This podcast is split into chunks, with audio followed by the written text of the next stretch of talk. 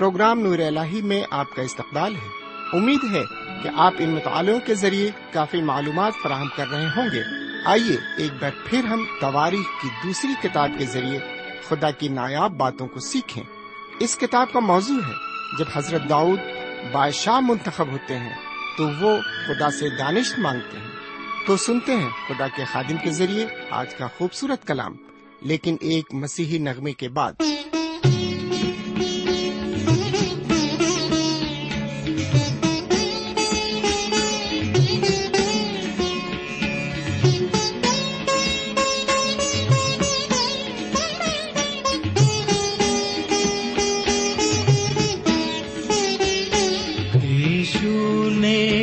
جگ میں آ کے مجھے اپنا بنا لیا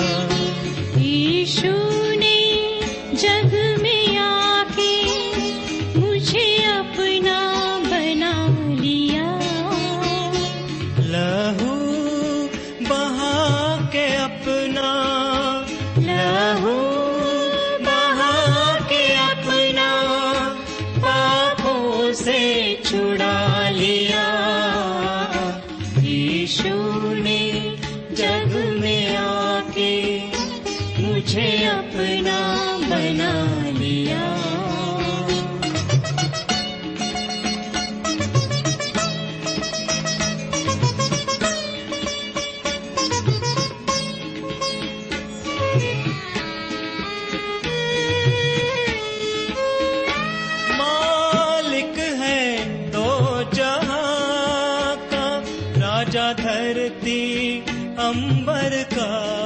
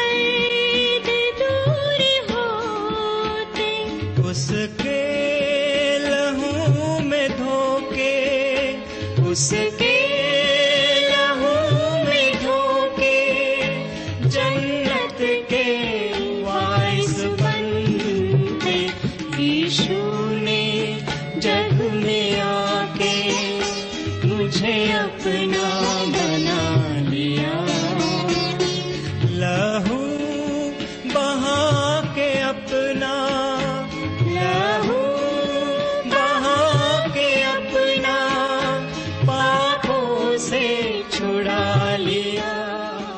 خدا کے کلام کو لے کر ایک بار پھر آپ کے درمیان حاضر ہوں۔ سلام قبول فرمائیے۔ امید ہے کہ آپ آج بھی پوری طرح خرافیت سے ہیں۔ اور بڑی بے صبری کے ساتھ خدا کے کلام کو سننے کے لیے اپنے ریڈیو کے پاس تشریف فرما ہے۔ میں بھی بڑی بے صبری کے ساتھ یہاں پر تیار ہوں اور چاہتا ہوں کہ کلام کے ذریعے آپ سے بات چیت کروں۔ شکر گزار ہوں کہ اس نے ایک اور موقع مجھے دیا کہ میں آپ سے کلام کے ذریعے ہم گفتگو ہو سکتا ہوں، بات چیت کر سکتا ہوں۔ تو آئیے ایک بار پھر ہم کلام کی طرف متوجہ ہوں۔ سنیں کہ آج خدا و تعالی اپنے کلام کی معرفت ہم سے کیا کہنا چاہتا ہے۔ لیکن اس سے پہلے کہ ہم کلام کی طرف متوجہ ہوں، آئیے ایک چھوٹی سی دعا مانگے ہم دعا کریں۔ ہمارے پاک پروردگار رب العالمین، ہم ایک بار پھر تیرے تہ دل سے شکر گزار ہیں کہ تو نے ایک اور موقع ہمیں عطا فرمایا ہے۔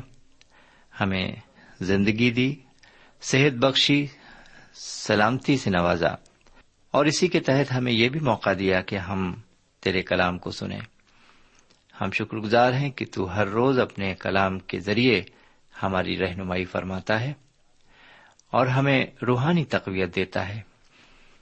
آج بھی ہم تیرے کلام کے ذریعے فیض حاصل کرنا چاہتے ہیں اور چاہتے ہیں کہ ہم زندگی کا نصب العین پہچان سکیں۔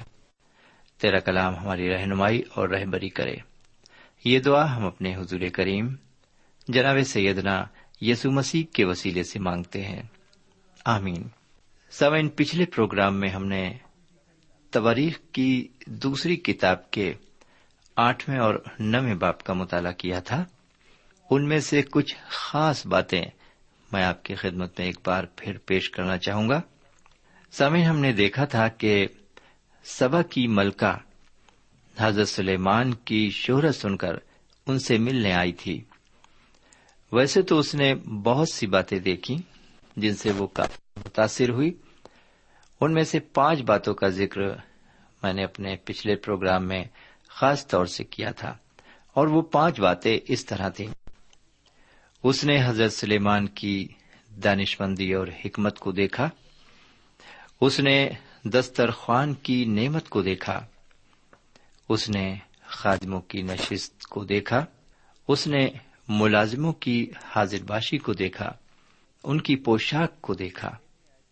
تیرہویں آیت سے اکتیسویں آیت تک ہم نے حضرت سلیمان کے شاہانہ جلال اور ان کی وفات کو دیکھا تھا۔ لیکن آج ہم آپ کی خدمت میں تواریخ کی دوسری کتاب کے دسویں باپ کو رکھیں گے۔ یہاں سے اسرائیلیوں کے لیے ایک نیا دور شروع ہوتا ہے۔ جو کافی مایوس کرنے والا دور ہے۔ دسویں باپ سے بارہویں باپ تک ہم ایسی مایوس کن دور پر نظر ڈالیں گے۔ یہاں وہ ہونے جا رہا ہے جس کے لیے اسرائیلیوں نے سوچا بھی نہیں تھا۔ تو آئیے سب سے پہلے ہم اس پورے باپ کو پڑھتے ہیں۔ پھر بعد میں اس کی کچھ خاص خاص باتوں کو دیکھیں گے۔ یہاں اس طرح لکھا ہوا ہے، اور رہوبام سکم کو گیا۔ اس لیے کہ سب اسرائیلی اسے بادشاہ بنانے کو سکم میں اکٹھے ہوئے تھے۔ جب نبات کے بیٹے یروبام نے یہ سنا، تو یروبام مصر سے لوٹا اور لوگوں نے اسے بلوا بھیجا۔ سو یروبام اور سب اسرائیلی آئے اور رہوبام سے کہنے لگے کہ تیرے باپ نے ہمارا جواں سخت کر رکھا تھا۔ سو اب تو اپنے باپ کی اس سخت خدمت کو، جو اس بھاری جوئیں کو، جو اس نے ہم پر ڈال رکھا تھا، کچھ ہلکا کر دے۔ اور ہم تیری خدمت کریں گے۔ اور اس نے ان سے کہا، تین دن کے بعد پھر میرے پاس آنا، چونکہ وہ لوگ چلے گئے۔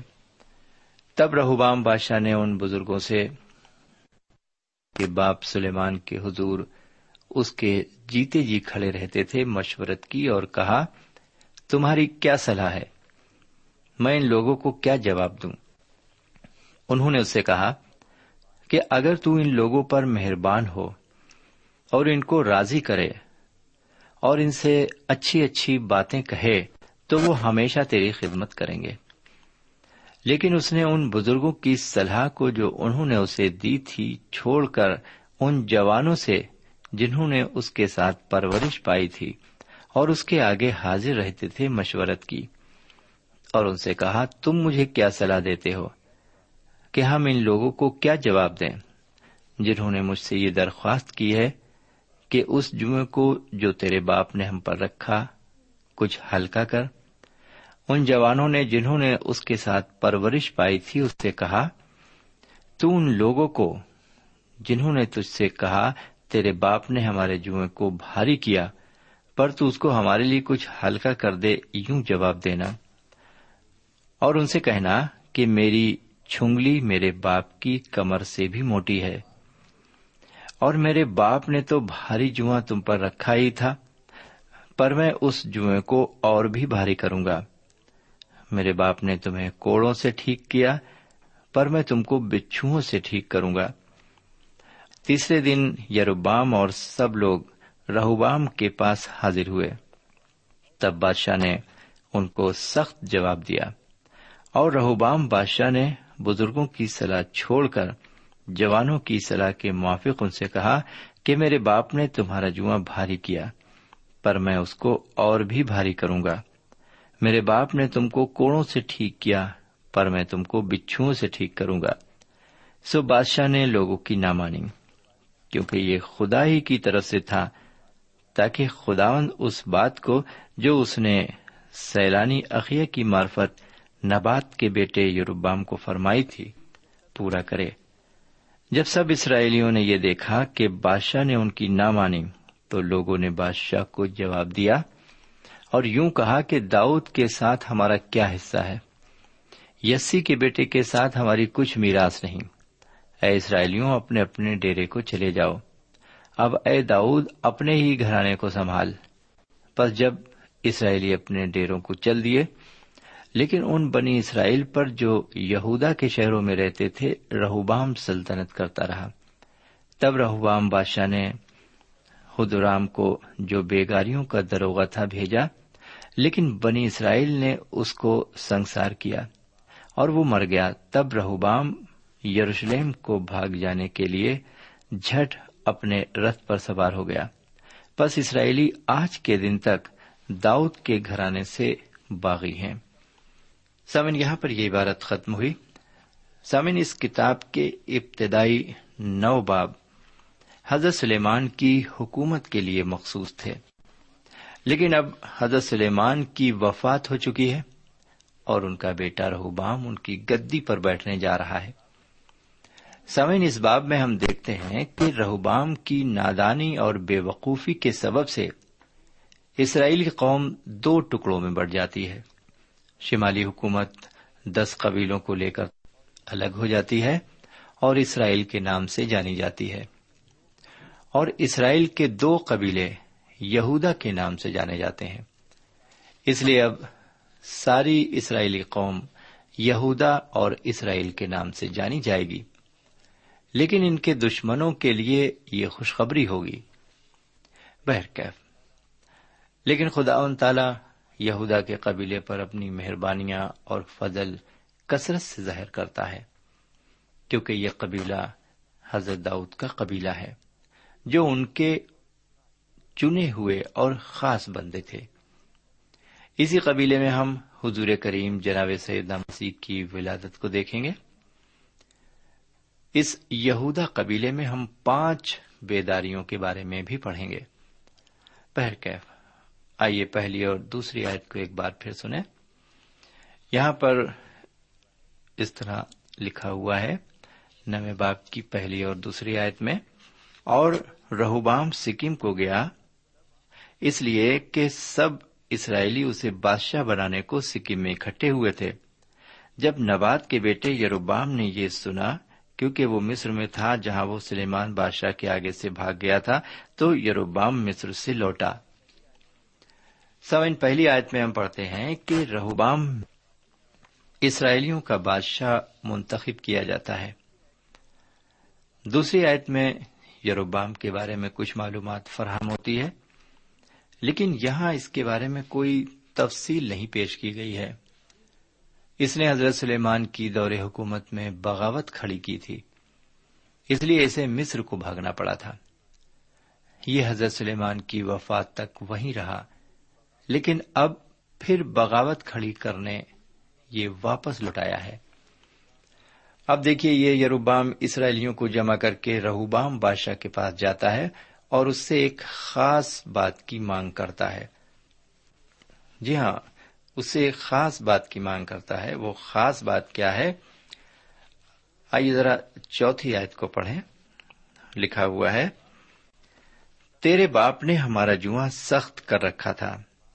سو اب تو اپنے باپ کی اس سخت خدمت کو اور اس بھاری جوئیں کو جو اس نے ہم پر ڈال رکھا تھا، کچھ ہلکا کر دے اور ہم تیری خدمت کریں گے۔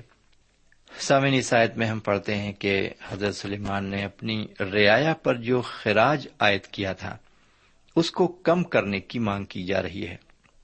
سامن یہاں پر یہ ٹیکس کی وصولی حکومت میں جھگڑے کا سبب بنے گی۔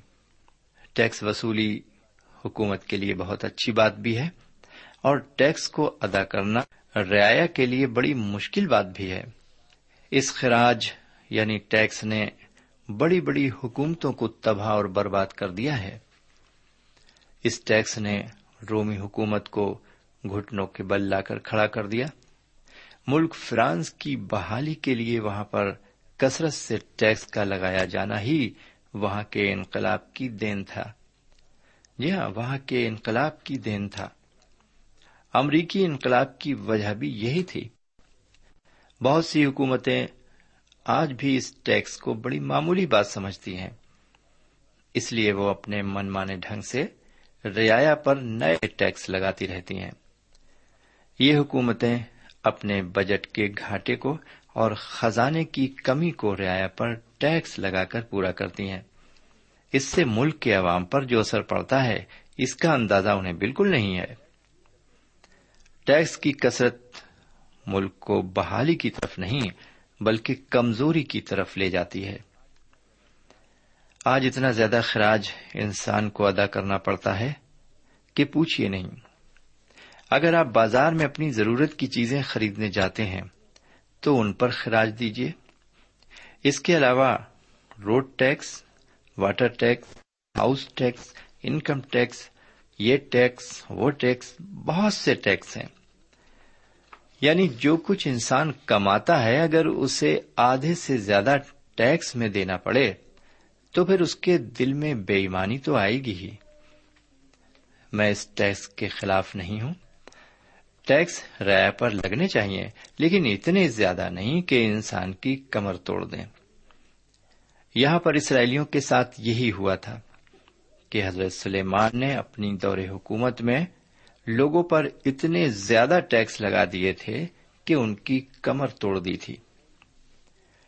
وہ اس جوئیں کو اٹھاتے اٹھاتے تھک گئے تھے۔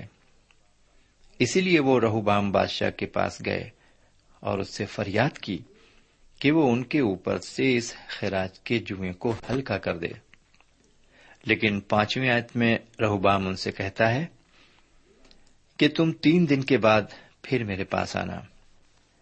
چھٹی آیت میں رہوبام کچھ بزرگوں کو بلا کر اس مسئلے پر ان سے مشورہ کرتا ہے۔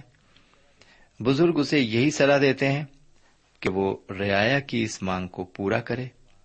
لیکن وہ اس کے بعد بھی کچھ اپنے نوجوان دوستوں سے بھی پوچھتا ہے، ان کو بھی بلاتا ہے اور ان سے بھی سلاح دیتا ہے۔ کیا سلاح لیتا ہے؟ لیکن یہ نوجوان اسے بزرگوں کی صلاح کے خلاف صلاح دیتے ہیں۔ سنیے کہ دسویں دسویں آیت میں وہ کیا صلاح دیتے ہیں؟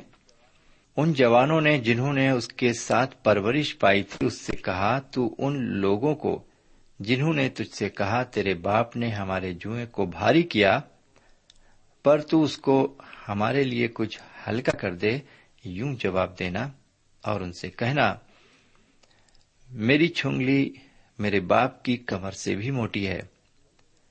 گیارہویں آیت کو بھی سن لیجیے اور میرے باپ نے تو بھاری جواں تم پر رکھا ہی تھا، پر میں اس جوئیں کو اور بھی بھاری کروں گا۔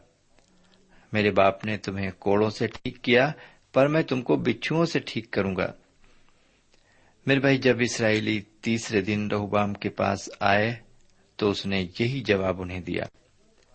سمین ایسے جواب کو سن کر کسے صدمہ نہیں پہنچے گا۔ جب حضرت سلیمان نے ان لوگوں پر ٹیکس لگایا تھا تو اس وقت ایک بڑے ہیکل کی تعمیر ہو رہی تھی۔ ایک پروجیکٹ چل رہا تھا۔ اس لیے سبھی لوگوں نے بڑی خوشی خوشی خراج ادا کیا اور اسے قبول کر لیا کہ ہم خراج دیں گے۔ لیکن اب تو ہیکل کی تعمیرات کا کام ختم ہو چکا ہے اور اب مزید خراج بھی ختم ہو جانا چاہیے۔ لیکن ایسا نہیں ہو رہا ہے۔ اس لیے اس کا انجام بھی بہت خراب ہوگا۔ جی ہاں اس کا انجام بھی بہت خراب ہوگا۔ اسرائیلی حکومت دو حصوں میں تقسیم ہو جائے گی۔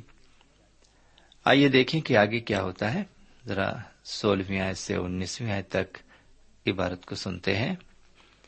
یہاں اس طرح لکھا ہوا ہے، جب سب اسرائیلیوں نے یہ دیکھا کہ بادشاہ نے ان کی نہ مانی تو لوگوں نے بادشاہ کو جواب دیا اور یوں کہا کہ داؤد کے ساتھ ہمارا کیا حصہ ہے؟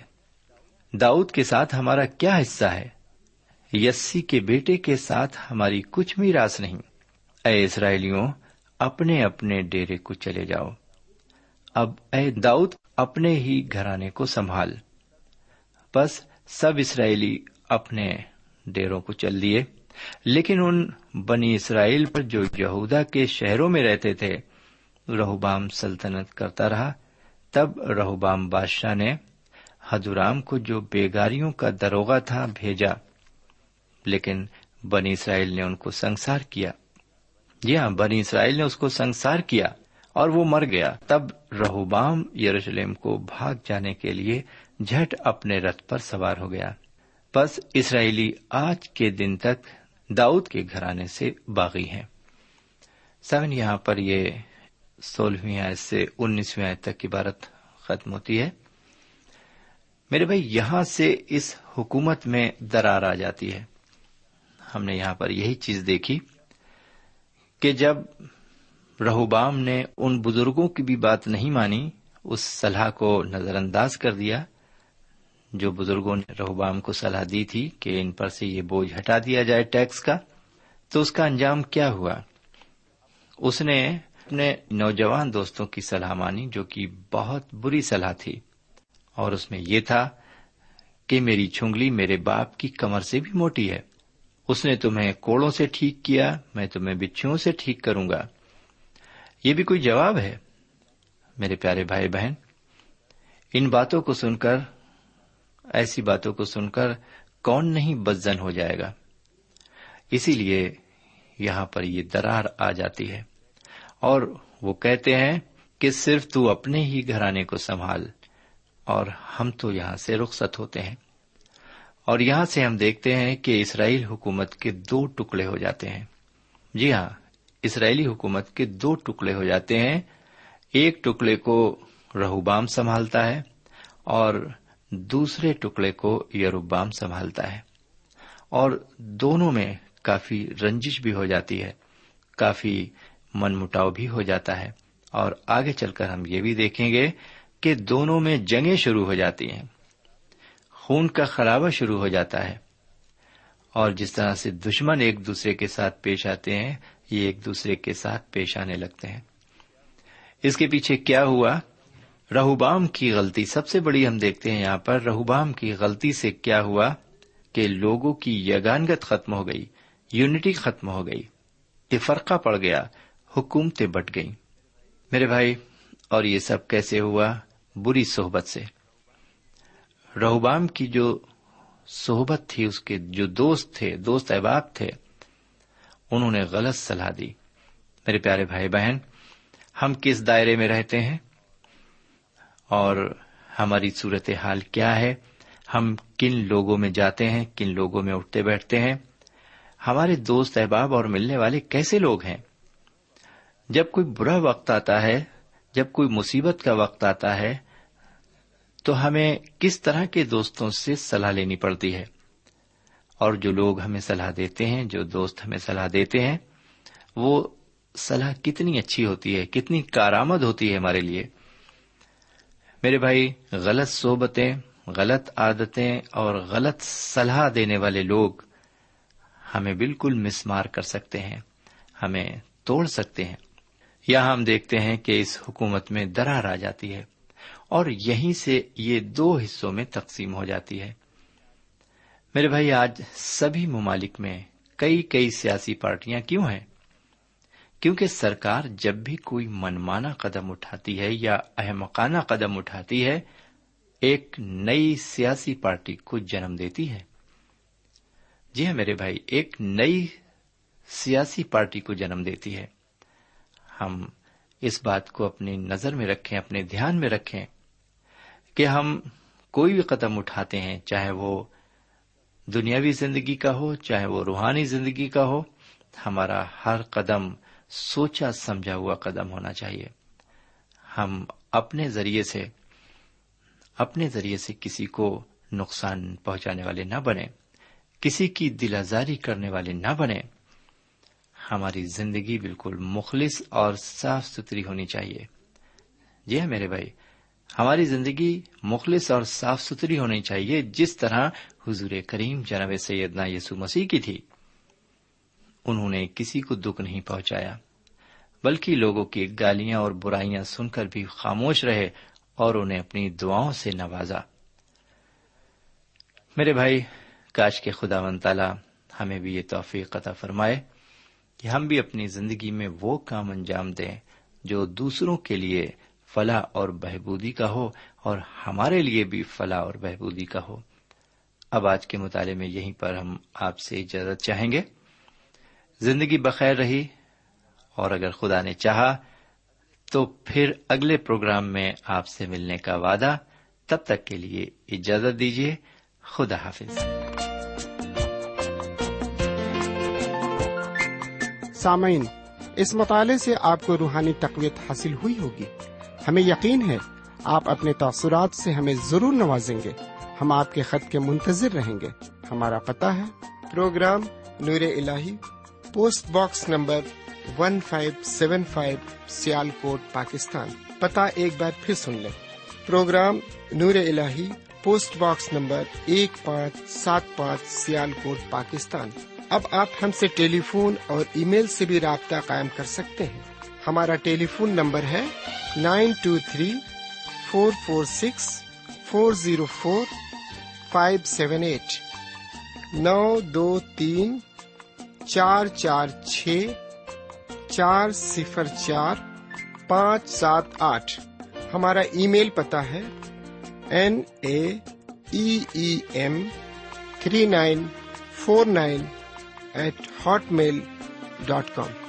N A M three nine four nine eight hotmail dot com. ہمارے پروگرام کا وقت اب یہیں پر اختتام پذیر ہوتا ہے۔ اگلے پروگرام میں خدا کے کلام کے ساتھ پھر ملیں گے۔ تب تک کے لیے اجازت دیں۔ خدا حافظ۔